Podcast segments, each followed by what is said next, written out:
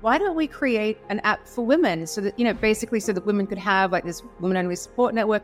And cut to 3.5 years later, I'm being taken to Australian federal court by a man who claims to be a woman. The moment that you say that I have to think you're a woman and come into a woman's space, you've made it my business and I'm not going to accept it. But I was like, no, you want a day in court? Okay. There's a huge chance that this case will go to the High Court, so I have to raise $1 million to fight for the right to say a man is not a woman. Hey guys, Trigonometry needs your help. We took a big risk creating the show, and for us to keep doing the incredible work that you all love, we need your support. That's the only way we're going to stay independent and create content that you won't be able to find anywhere else. There is no other podcast where you'll hear interviews with Nigel Farage one week, and the next week you've got Aaron Bastani, the founder of left-wing show Navarra Media, on the same platform. You know the mainstream media aren't honest. You know they've been caught lying again and again. You know they can't be trusted. The only way to change that is to make a stand and support independent content creators like Trigonometry to produce better and more honest content. We have big plans and we'll shortly be announcing exciting new shows and more terrific interviews with huge guests. That isn't going to happen without your help. When you support us, you also get incredible extra content, such as extended interviews with none of those irritating adverts, and they'll be released 24 hours early just for you. We'll have exclusive bonus interviews that only you get to hear. Click the link on the podcast description or find the link on your podcast listening app to join us. Support us and help change the way we have conversations and make the world saner. Our guest today is an Australian founder of Women's Only app, which has proven extraordinarily controversial. It's called Giggle. She's called Sal Grover. Sal, welcome to Trigonometry. Thank you so much for having me. It's been a while in the making. So happy to have you on the show. Before we get into it, Sal, tell everybody a little bit about who are you, how are you where you are, what has been the journey through life that leads you to be sitting here talking to us? Okay, so basically I spent a lot of time at university. I did a bachelor and almost two master's degrees. I left just shy of finishing a master's degree in philosophy. And then I went to Hollywood, of all places, where, academia is just so respected. But I wanted to write movies. And I got into the industry relatively easily and quickly in hindsight. Once I was in the industry, working in it, it became a nightmare that I was just so unprepared for. It was everything that the Me Too movement became about. So it was 2018, I came home. It was only going to be for a holiday. I was in therapy just trying to recover from everything that had happened. My therapist said, you should have a strong female support network in your life. And that was just such a life-changing moment. It just resonated with me so much. And my mum and I were speaking a lot about what I'd been through and what I was learning in therapy. And it was my mum who said, why don't we create an app for women so that, basically so that women could have like this women-only support network in the palm of their hand. And initially, it was going to just be a roommate app, but we developed the idea. We were like, it can be for like roommates and freelance work and emotional support, just sort of having a voice and lesbian dating and finding friends, just anything that a woman might need to do, like on a little corner of the internet. Before we launched it, trans activists discovered us and infiltrated the App Store and Google Play with 1-star reviews, called us transphobic, got blacklisted from everything. I had never heard the word TERF before. I had no idea what was actually going on. And cut to 3.5 years later, I'm being taken to Australian federal court by a man who claims to be a woman, and the Australian Human Rights Commission has intervened in the case on his side. And I have to raise the federal court $500,000, but there's a huge chance that this case will go to the High Court, so I have to raise $1 million to fight for the right to say a man is not a woman. That's basically where we are. Wow. There's obviously a lot to unpack there, Sal. So let's just go back to the moment where you decide to develop this app. It got targeted, you mentioned, before being released even. How did that happen? So we were on the App Store and Google Play just doing some beta testing, just before we had planned to, launch it wide. And there was a handful of women around the world, mainly like friends or friends of friends, who knew about it. And we were just ironing out any little bugs, testing all the features and our security and everything. And basically to get on the app, so it would be female only. We had an onboarding process, which was that you would take a selfie and that selfie would go through AI, and it would be that AI would help us determine if the user was male or female just based on a selfie, because you actually can tell if someone is male or female just by looking at them. This is how it's always been. Well, what? There goes our monetization. Thanks, Sal. Down the drain. No, I remember when we first got the idea and we were thinking, like, how would this even be possible to make an online space just for women? And when we found out that there was this technology that we could use, my thought was, oh, well, that's the least controversial way to do it, because everyone takes selfies all the time. And you can just tell, like, we walk down the street every day, not even realizing that we're registering that's a man, that's a woman, blah, blah, blah. Like, it's just, it's so beyond, like, just subconscious second nature, whatever. So I was really excited. I didn't know that we had so blindly yet perfectly walked into this sex versus gender war where people were saying that any man could say he was a woman and be accepted as that.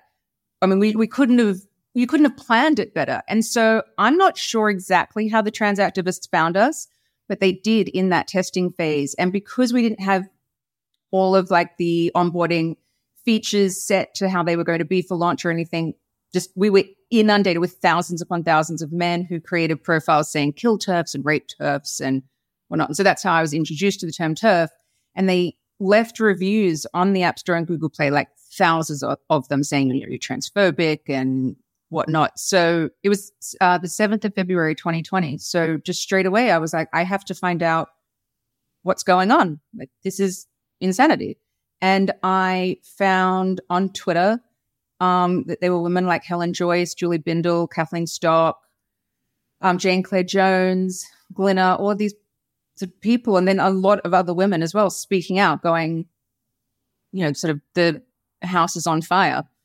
And I just, and Kelly J is the other one, sorry, that I also discovered. And I just started researching everything I could about it. And then when J.K. Rowling did her essay, that's what sort of gave me the courage to be like, okay, I need to start speaking out about this, because I have a startup that's floundering and I don't believe I've done anything wrong. And so how did this start? Was it a particular individual who let other people know on social media? Was it part of a storm? I mean, how did this begin? I have absolutely no idea where that very first one began. I couldn't tell you. But I do know that, like, as we went on, like, so there would be, like, men every day would try to get on. Sometimes, like, it could be a really slow day, so there might only be 50. But then you'd have a day when it was, like, thousands, like, and, like, thousands an hour. Like, it was just crazy. And they'd take the selfie, so you'd see who was trying to get on. And they were just men. And sometimes there'd be this big influx and they'd be wearing gamer headsets. And so we'd be like, oh, this must be a Twitch-related thing or something. But that's the most we could know. Or sometimes there would be trans activists on Twitter, because I find the tweets, like that Katie Montgomery individual had done it a few times. In fact, when I was in labor with my daughter, we were under attack then, and I eventually had to say, like, I can't monitor this anymore. I have to go to the hospital. But yeah, so sometimes we could trace it to sort of some trans activist online, but other times it was just like, who knows where this is coming from? We're under attack. Because there was one particular individual who was the headliner, shall we put it, charmingly named Roxy Tickle.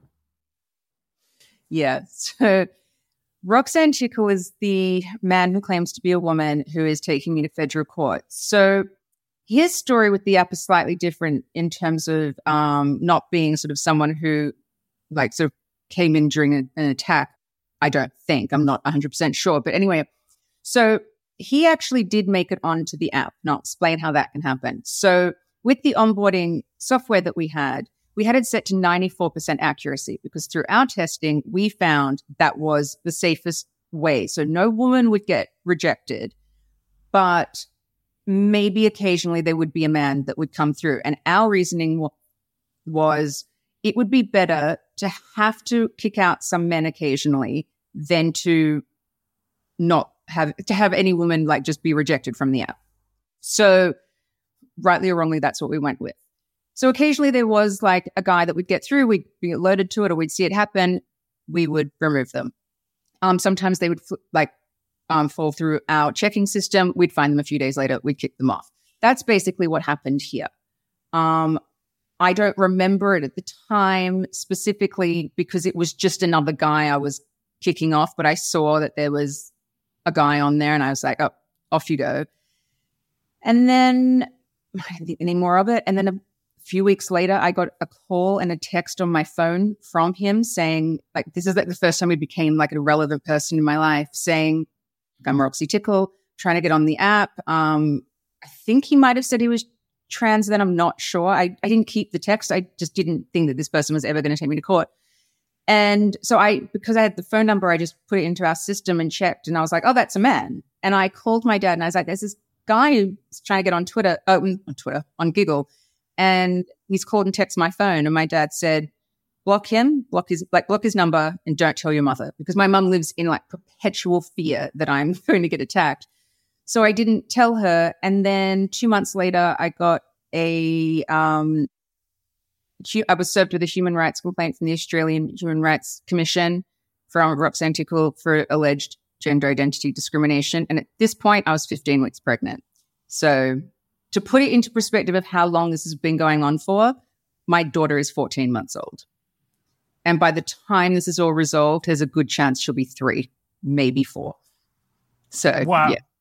So the case could Tickle v. Giggle. Just if anything couldn't become more absurd, cases could Tickle v. Giggle. Tickle v. Giggle. I mean, so there will be people listening to this going, well, you know, Sal, are you being unfair? Why is it so important that your app is a female-only space? Can you explain to us why? Why is it so important that the app is female-only? Well, in terms of instead of just getting into like the importance of female-only spaces, just in terms of this particular one, if the app isn't female-only, it's like, congratulations, I've invented Twitter. Like, the point of difference with it is it's female-only. Like, I mean, if I was to let men who claim to be women on, then it's not female-only. And yeah, I've just invented a place that's exactly like any other place on the internet. So, you know, yeah, there's no point to it. Then if you go deeper with it, why fight back is because, one, it's not true. It's just not true. Like, this person is not a woman, and I'm not going to give in to that. I refuse to believe it. And second, like, female-only spaces, women's rights in general, whether it's female-only spaces, women's sport and services, or different opportunities that are offered to women, they're just too important and already like hard fought for to just give in. I can't do it. I've never really been someone who is, I've never been an activist before in my life or anything like that, but I'm just like, no, I care too much about this, but I really am. My foundation of it is, it's just not true. I cannot believe it. And I just can't let society just force us all to believe this. Does it surprise you that Australia has then essentially, they're on the side, Australia or the law, the legal system is on the side of this person who claims to be a woman called Roxanne Tickle? Oh my God, it shocks me so much. I had no idea. I mean, I was in America when the law was changed. So in 2013, what happened? We had our first female prime minister, and it's her government that did this, which is just adds so much insult to injury. So it was Julia Gillard was prime minister, and her government took out the definition of woman from the Sex Discrimination Act and put in gender identity into it, which made the act completely muddled, because now you have gender in the Sex Discrimination Act. And so obviously it's just like this. So it's not specifically that recognizing sex is outlawed in any way. It's that it's which one is more relevant. Now, no one has tested it in any massive way yet in Australia. Most people have been yeah, just intimidated by the law and the process. There's a lot of places that have just fallen to it and given in because, you know, it is so daunting.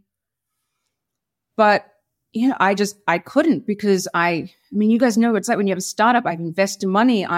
These people invested in an app for women. It was not an app for men who think they're women and women. It was just an app for women. And I have a responsibility to these people and just to women in general and to myself. And so I was like, yeah, I'll take it all the way to fight it. And so that's what we're doing. We're doing a constitutional challenge, basically to try and get gender out of the Sex Discrimination Act because it doesn't work there.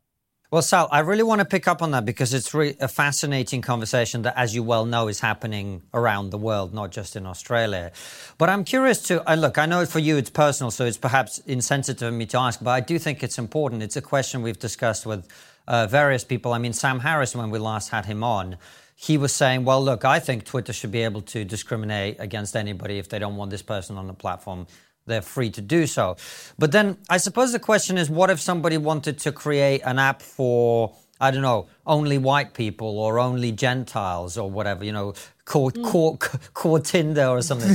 or I think it's called 4chan, mate. Whatever, right? Yeah. So, you know, I suppose the question Francis asked you earlier, I think is important to answer, which is, why is it important to have an app that is able to exclude men?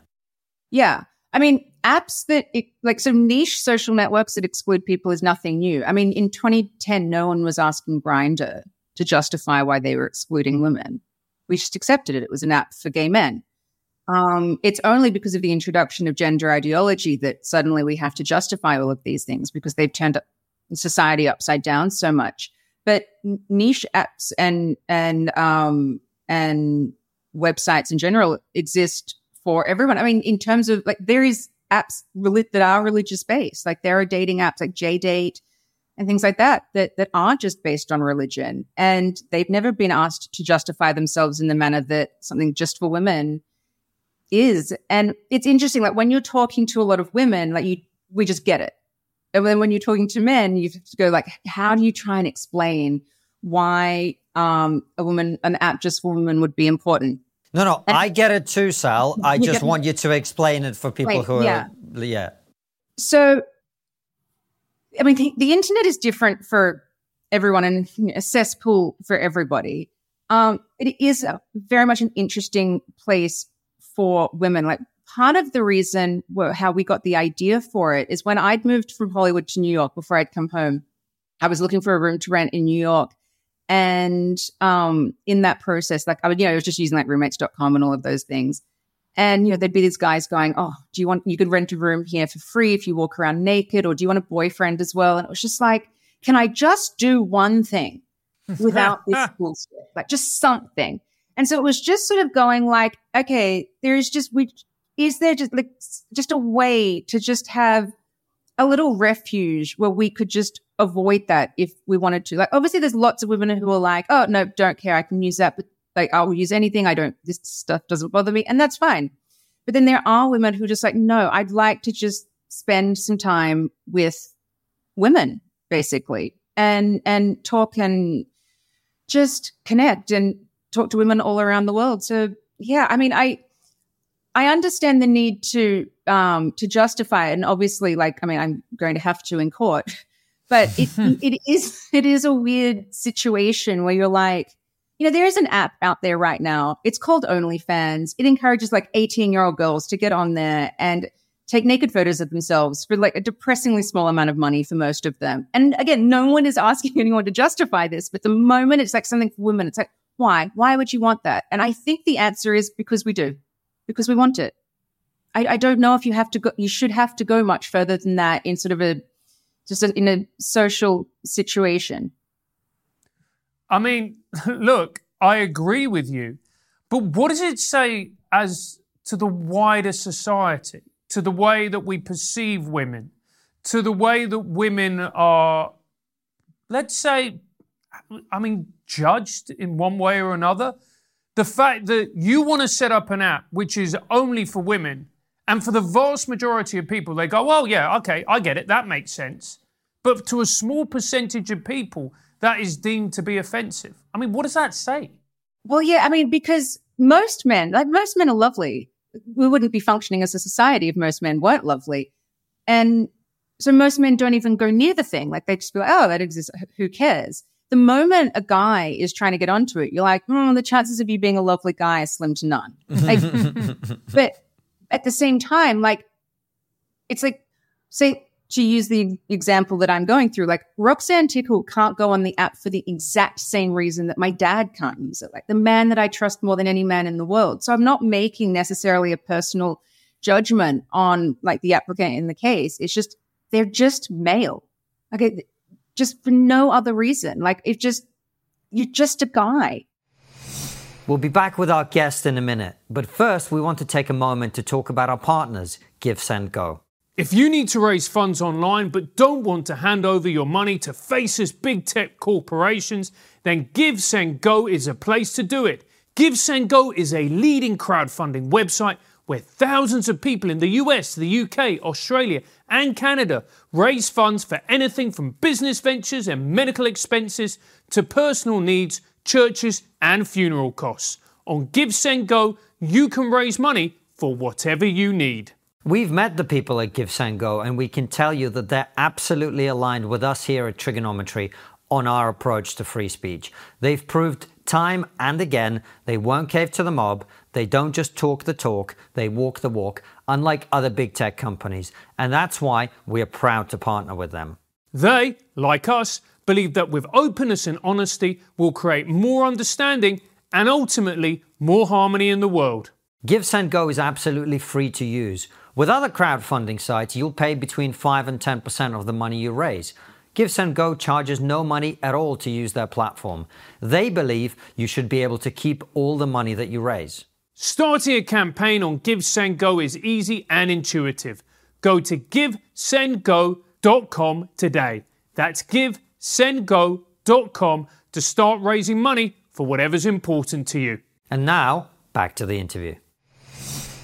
Sal, do you think a lot of this is happening because we've sort of tried to pretend for a while that there is no difference between men and women, and people have sort of imbibed this idea, but actually there is quite a big difference?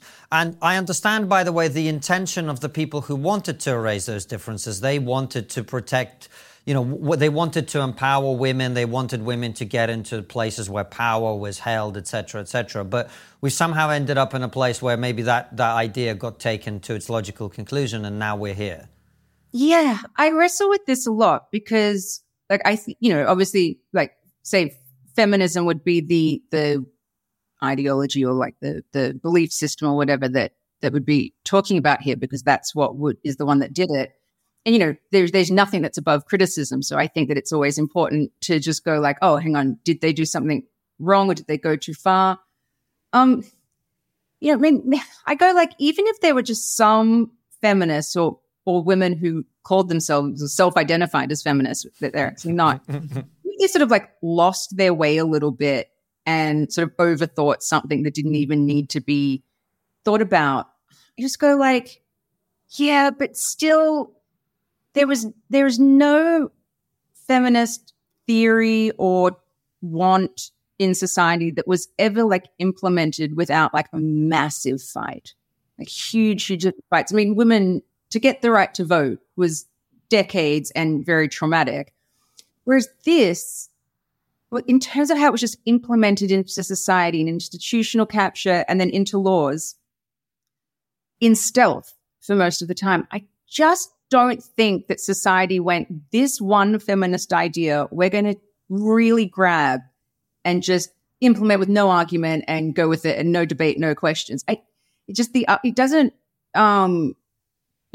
doesn't make sense to me. So while, like, there might have been some academics who are sort of talking nonsense, I don't know if that's really what caused this. I do think I'm sort of in agreement with, like, Helen Joyce on this, that it was like the autogynephiles, there's sort of the sexual fetishists, especially the really powerful ones with, like, she calls it, like, the nuclear reactor in it. And just that drive and their money and power was potentially the thing to get us to where we are now more than anything else in terms of where we are in legal capture, I think. because they want more than anything else to be able to go into female-only spaces. And what is their argument, Sal? Because I'm sure that isn't it. What is their argument as to why they should be allowed to access your app? Is it that you're being transphobic? Is it that you're not affirming their identity, or is there something else? Well, if they claim to be women, they are women according to the current definition, right? So you're discriminating against women. Well, yeah. What's really interesting about that you would think then, if they actually thought of this individual as a woman, or any man who claims to be a woman as a woman, then wouldn't it be sex discrimination? But they're like, no, this is gender identity discrimination. It's like, well, the fact that you're not even calling it sex discrimination actually does prove to a point that you don't think this person is a woman either. You're just going in with an ideology that's been created. So the Australian Human Rights Commission has intervened in the case as amicus curiae, which means friend of the court. And they're definitely not my friend in the court. They have intervened and said, yes, this man is a woman. The submission that came out a few weeks ago, I can't even articulate it. It is the most batshit insane 26 pages I've ever read in my entire life. It's like you're reading it going like, this is like a draft for 1984 that Orwell went, no one will believe this. I've gone too far. Like, let's strip it back. They literally say that biological, this is the Sex Discrimination Commissioner saying this, that sex is not binary, but it can also be changed. At one point, they were saying that a trans woman's desire to be pregnant would mean that they are a woman. And what on earth are you talking about? Like, we're talking about a man here. And so you just, like, they don't really have any arguments beyond we say he's a woman, so therefore he's a woman. And sex can be changed, so there you go. And you're like, but where's your evidence? Like, that's one of the craziest things in the whole process. And I think some other people who have had to go through legal processes with this, with gender ideology specifically, would feel the same. You're in this position where you've got to find all of this evidence and you know, argue your case and make sure you can back it up with facts. But at no point is anyone going, should we get evidence that he's a woman? And I'm like, because that stops there for me. Like, if you're just being able to assert he's a woman, like, that's just not how the legal process works in any other area, from my understanding, was always been evidence-based.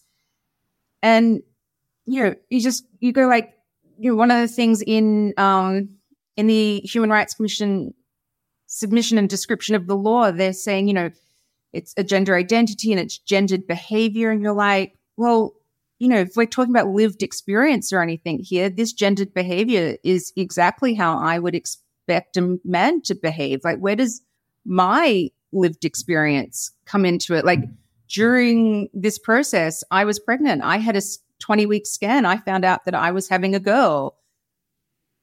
Does that mean nothing? Like, just no, it just means you're transphobic. Yeah. But Sal, but I want to ask you: do you think that this is all about the invention of this idea of gender identity, and everything else cascades down from that? We've had this conversation with many people on the show, as you know.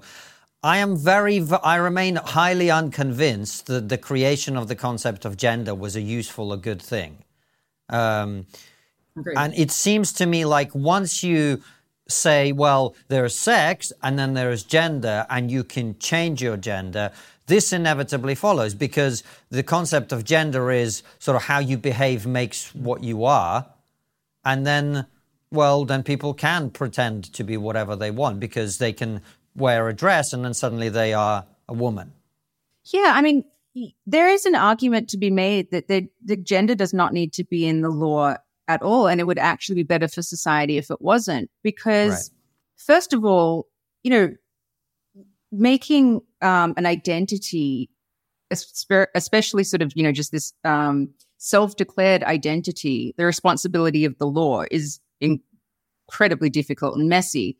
But even just like the protection of sex, which everybody has, and it's, you know, easy to acknowledge and establish and everything, actually does all of the work in the law.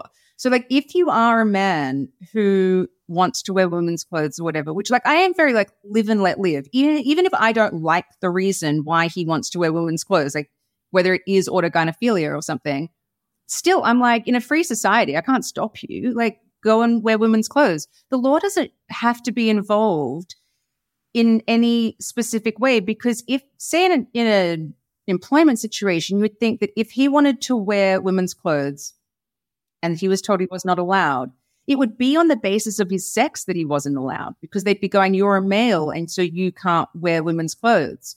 But if so, that would be a sex discrimination, you would think. So, yeah, gender doesn't need to be there. The state should stay out of people's brains like this. It doesn't need to happen. It should just be there to make sure society is functioning. But gender has made it that nothing is functioning. Like, everything is falling apart. Everything's getting distracted because of this, like, the stupidest issue of all time.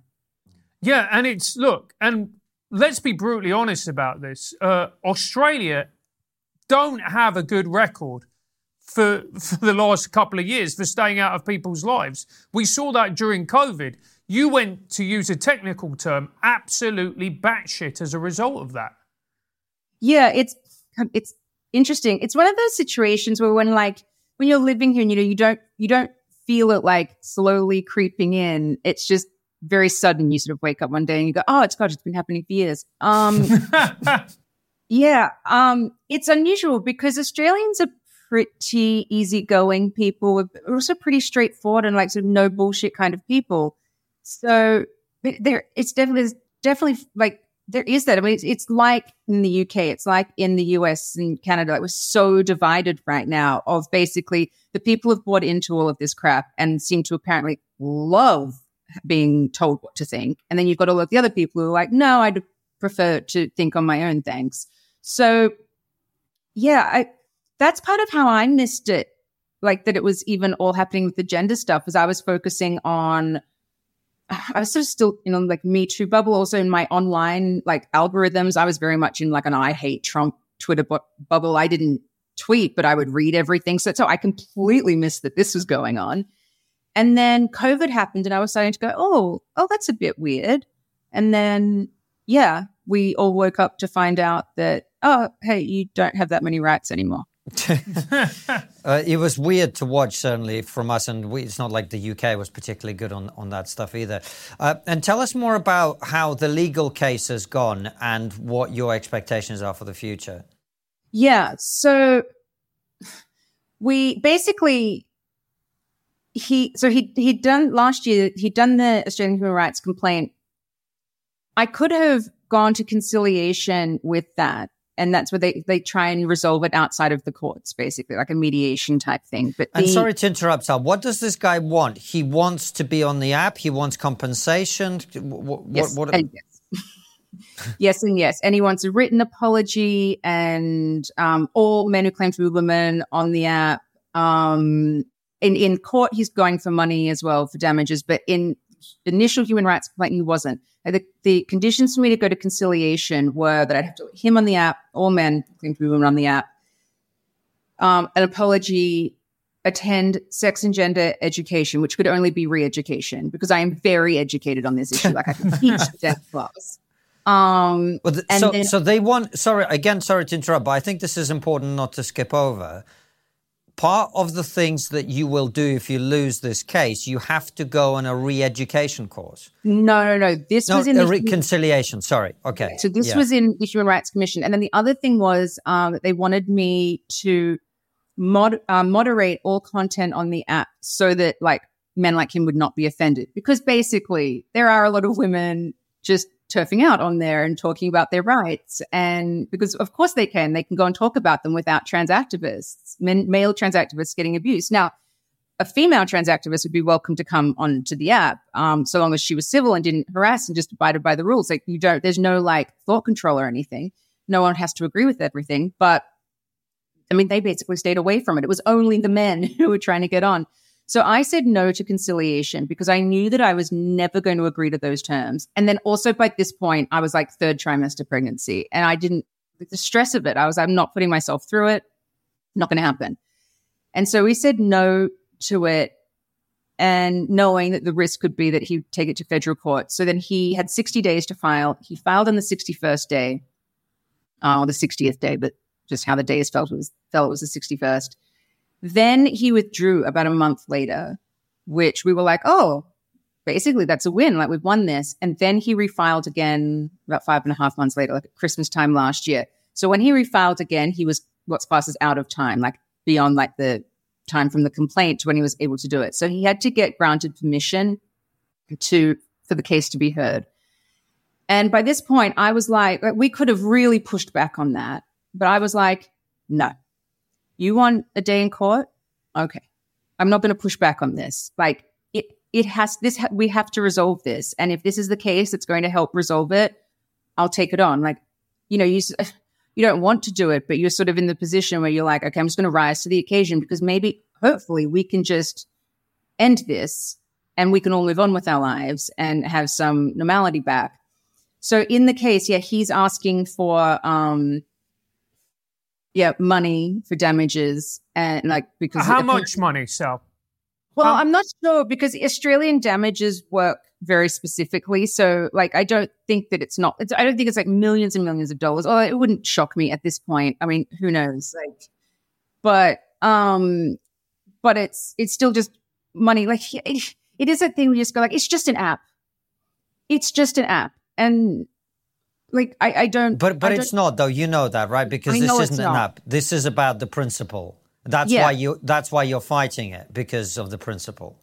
No, right? Exactly. So it's just... Yeah, so basically, and actually this, just to go back to your point earlier about people being able to choose who are on their platform and who are not, and where sort of is the line with that. So for us, we built our own crowdfunding platform because we had the resources to do it, like the ability to do it. And we knew that we would get kicked off, like GoFundMe or anything like that, because they are all captured by this stuff. So like, I don't want the stress of it. We'll just cut it out. We'll build our own. So then building our own, we had to put in payment systems, like so that, you know, you can just put your card details in, or Apple and Google Pay, whatever. So we've been kicked off 2 payment platforms on the basis of complaints. We've been kicked off Stripe and we've been kicked off Square. So the crowdfunder is actually down at the moment because we're trying to find a third. We're in the process of fixing it. It'll be fixed in the next few days, thankfully. But at both of the times that it's happened, it's obviously a huge inconvenience and it's really frustrating. But I've always sat there and gone, well, if you don't want us to use your platform, I respect that. I don't love it, but I respect it. I'm not going to go and take you to court over it. What I would like is the right to do the same thing, is to choose who is and who is not on my platform. So even during this process, I've like experienced people having the rights that I would like to have. And yeah, not hopefully we'll get there. And I think we will. Like, I'm very, very optimistic about it because I just think truth has to win out eventually. Sometimes you have to fight for it, but I think you get there in the end. It's just Yeah, I mean, I hope that as well. My question is, and look, maybe you don't know the answer to this, how is he getting his money?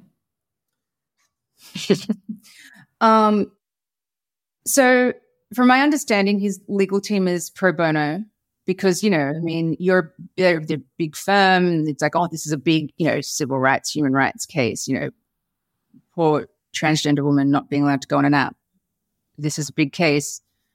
So that's taken care of. And then he also got a $50,000 grant from, it's called the Grata Fund, which is like a, they give like funding to like legislation challenges and things like that. So, yeah, I mean, but in a case like this, where, you know, a federal court case, $50,000 is lunch. So it's not like an obscene amount of money that he's been given. But, yeah, I mean, the financial threat to him is significantly different than what it is to me. Like, obviously, there is no government funds that I can go to ask for money because I'm battling the government and they're against me. So while the case is obviously like tickle be giggle, it is fundamentally because of the Australian Human Rights Commission, it's Giggle versus the government. Wow. And what happens if you win? Do they have to do they have to rethink the law? Is that why you're doing this, or what happens? So there's a few different ways that it can go. So we're expecting that it's going to go to the High Court no matter what, because if we were to lose in federal court, obviously we're going to appeal it to the High Court. And if they lose, especially the Australian Human Rights Commission lose in the federal court, there's a huge chance that they would take it to the High Court. So you're sort of in this now going like it's high chance it's going to go to the High Court. So the High Court is really where the constitutional arguments will come into play from my understanding. So if we were to win on a constitutional basis, and it was to be found that gender being in the Sex Discrimination Act is unconstitutional. And part of the reason for that is with CEDAW, which like the UN and CEDAW and the, you know, the protection of women's rights and all of that. I'm going to have a complete brain fart of what it all stands for. But anyway, look it up. It's all very important. You know, we're a signatory in that, and they, you know, this is not an organization that claims that trans women are women, and our Sex Discrimination Act is based on this. So that's where part of where our constitutional argument comes in.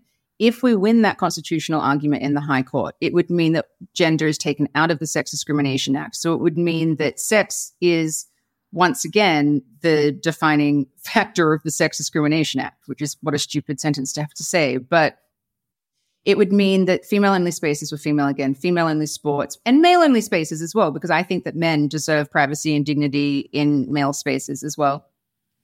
It would mean that self-ID was off the table. It would just end it. And so they're not obviously going to go just slink away and be like, oh, well, we gave it a shot. They would obviously try and come back and weave it through the law in a different way, but they'd be doing it where sex had been established as the important thing, and also people knowing what's going on and watching. So it will change the climate of it, definitely. It sounds like a really important case to me, actually, Sal, because I think one of the things that has been happening is there's a tremendous amount of cowardice, actually, around this issue. And I think everybody's just looking for somebody to take the first step. And so if Australia was to come to a position as a result of you winning where you were forced to rethink the sort of structural legal underpinning of all of this, I think a lot of other Anglosphere countries might then be emboldened to follow suit. Definitely. I mean, it's like how, like, you know, in the UK, where you guys are in such a better position than we are on this particular issue. You know, part of the reason is because women in the UK took it to the courts and they won.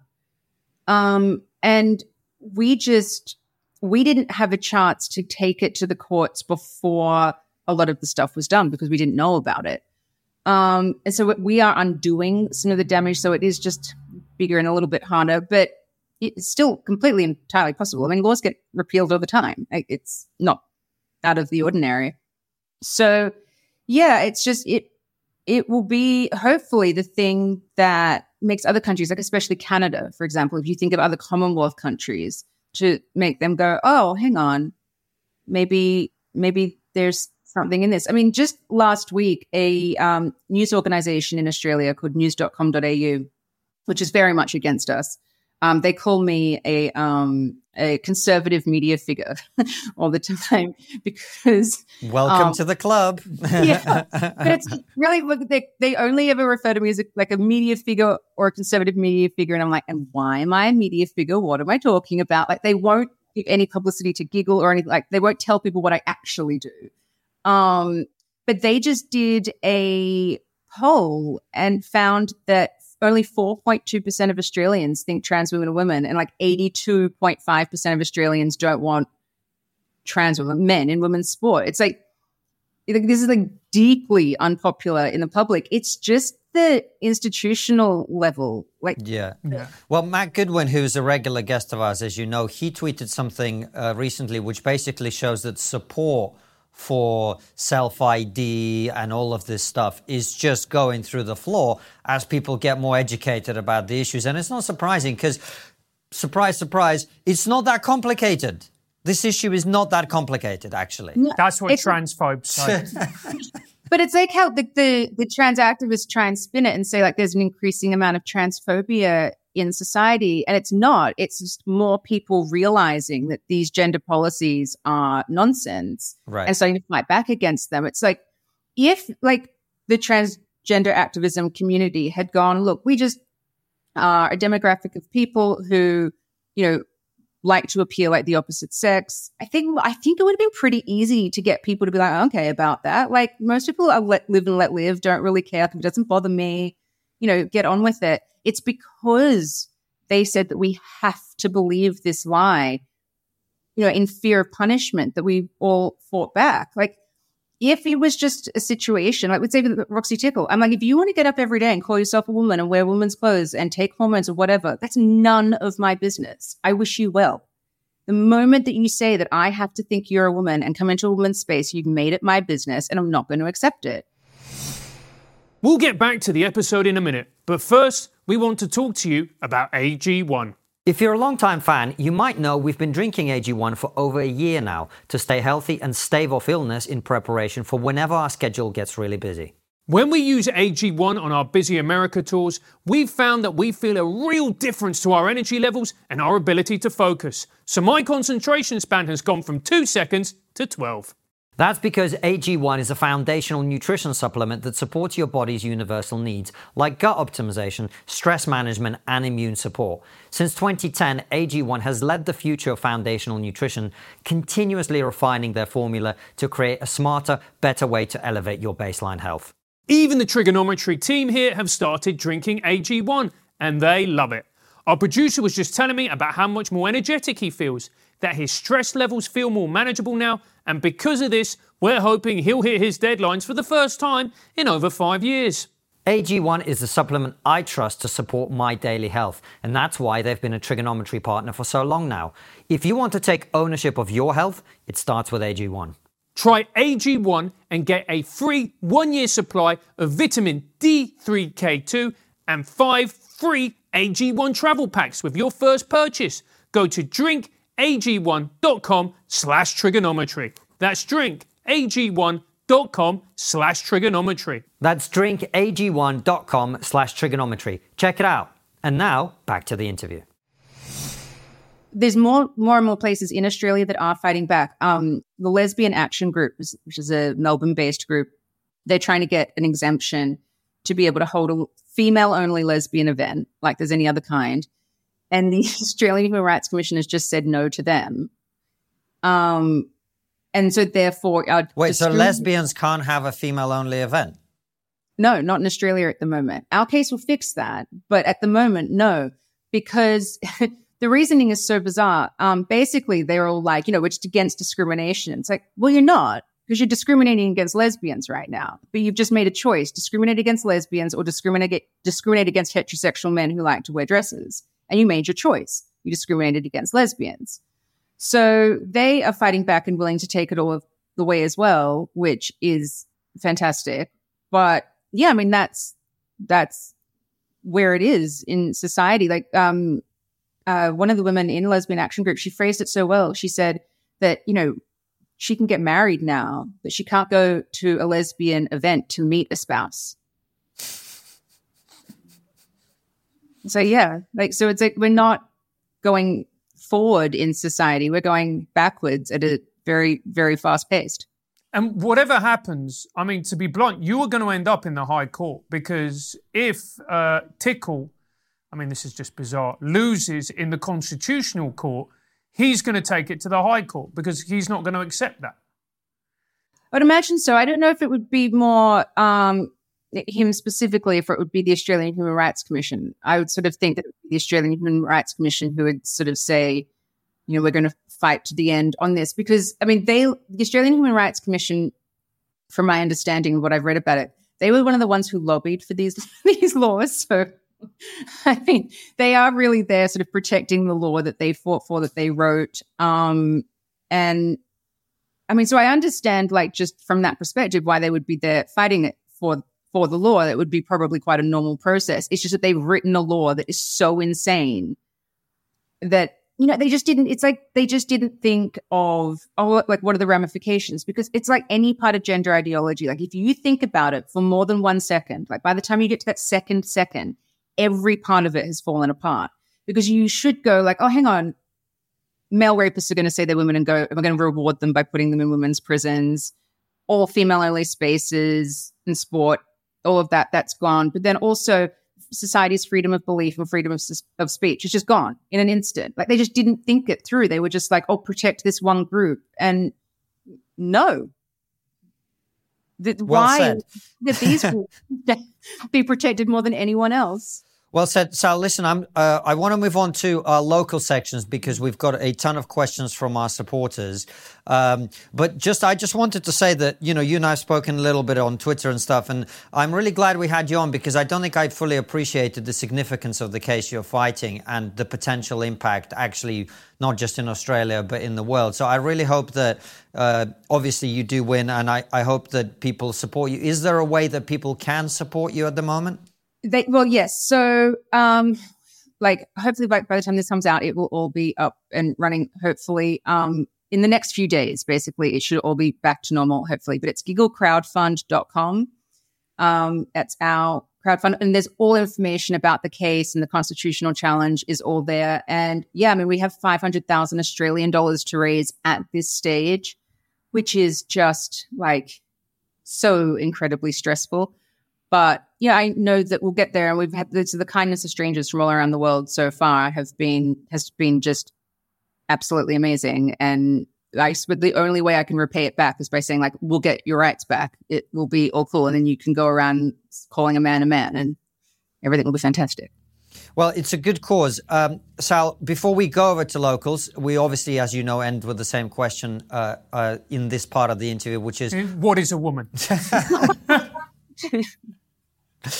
What's the one thing we're not talking about that we really should be? And I think it does sort of come back to everything that I've just been saying. I don't think we're talking enough about the fact that just the very foundation of democracy, the freedom of belief, freedom of speech, freedom of association is just at the altar of a demographic of men's feelings right now. And it's, if we can't talk about that, and then we can't fix it. And I'm just not willing to give up, just this real thing, democracy, the most important thing for these people. I'm not willing to do it. You know what? I will say this, even though I'm instantly going to fall into the feminist trap of hashtag not all men. But it's not men's feelings. It's a very small subset of men. It's a demographic of men. It's a specific demographic of men. Yeah, it's very specific is my point. Very specific. Whenever I talk about this, I'll say, oh, a demographic of men. I'll say this on Twitter, and they'll be like, oh, not all men. I'm like, if you don't fit into that demographic, I'm not talking about you. Exactly. Yeah, it is a very specific demographic. I'm just saying, I think they're actually... a lot of men on your side. And yes. I think that's, one of the reasons I think progress is being made is actually it's men and women coming together and working together, which I think we want. Yeah, exactly. I think that's amazing. And I think, men, men have spoken up sometimes that they've been in a position more where they're sort of, they're not getting rape threats and death threats for speaking up at the same sort of rate that a woman is. I mean, there are men around the world who are losing their jobs and being punished. Don't get me wrong. And I don't want to ever minimize that. But I think, for a lot of men that they have seen that it's not even just an attack on women's rights. It is an attack on our basic freedoms. And if even from my perspective, if that's the only reason you're coming at this issue, I'm fine with that. Women's rights will be one as a byproduct. But so it's if you I don't really care about women's rights, I care about truth, great. We're on the same team there. We'll get there in the end together, and women's rights will be saved. Amen. Well, head on over to Locals where we continue the conversation, especially with your questions. Do you think the trans phenomenon is a woke fad, or is it here to stay?